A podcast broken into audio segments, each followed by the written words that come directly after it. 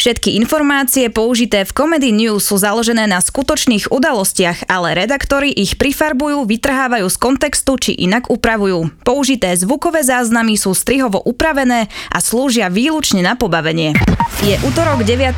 júna a sú tu pravidelné Comedy News. Dnes s Bartolomejom Húževkom a Paulínou Hugentrágerovou.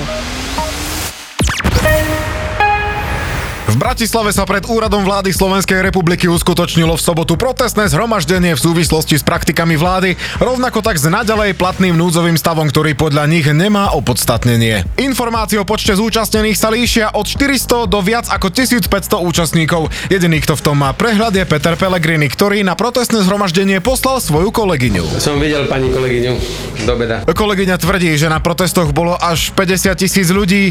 To sa nám, pán Pellegrini, nezdá. Má pravdu. Tak ako je možné, že žiadne médium neuvádza číslo 50 tisíc ako váš zdroj? No nikto to verejne nevysloví. Pandémia, ochrana najslabších, podpora vedy, úprava hospodárskeho modelu, zmeny v školstve, podpora zdravotníctva, ale aj právny štát a potrebné zmeny v justícii a prokuratúre. To sú témy, o ktorých hovorila prezidentka Slovenskej republiky Zuzana Čaputová v Národnej rade Slovenskej republiky, kde predniesla svoju prvú správu o stave republiky.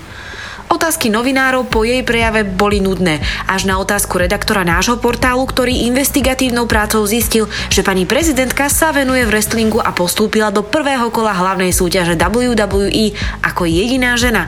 Zaujímalo nás, ako vidí svoje šance ona. Čo počujem, je otázka toho, že či žena vôbec môže uspieť. Prišli s e, takým otáznikom, že či vôbec je šanca. Už teda ako keby menej spochybňovali možnosť uspieť v prvom kole, ale potom tá pochybnosť, že či teda vzhľadom na to, že žena je možné, aby porazila kandidáta v druhom kole. Tak držíme palce. Predseda opozičnej LSNS Marian Kotleba podal námietku zaujatosti voči samosudkyni Ružene Sabovej, ktorá pojednáva prípad kontroverzných šekov vystavených na sumu 1488 eur. Marian Kotleba sa s našim redaktorom stretol pri partičke šachu a žiaľ, celý rozhovor sa nášmu redaktorovi záhadne zmazal. Ostalo len toto. A my naozaj nemáme dôvod kryť tam tých panáčikov, čo sú tam dnes. Polícia riešila párty po finále Superstar, na ktorej sa bavili až do rána Palo Habera, Leoš Mareš a spolu s nimi aj súťažiaci a realizačný tím.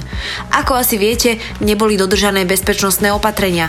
Nemáme zatiaľ informácie o tom, ako celá kauza dopadla, ale odpoveď Pala Haberu potom, ako ho náš reportér zastavil po odchode z polície, kde bol ako svedok, bola prekvapivá.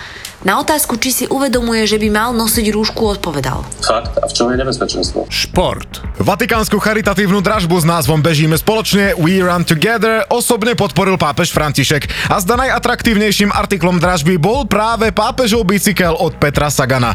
Peter sa na otázku našej redaktorky, či ho tento pápežov počin neurazil a či sa nechce sťažovať, odpovedal typicky Saganovsky. Som ten posledný, čo sa môže sťažovať mm-hmm. na tomto svete, by som povedal. Počasie. Tento víkend nás počasie prekvapilo prekvapilo najmä tým, že bolo pekne a teplo.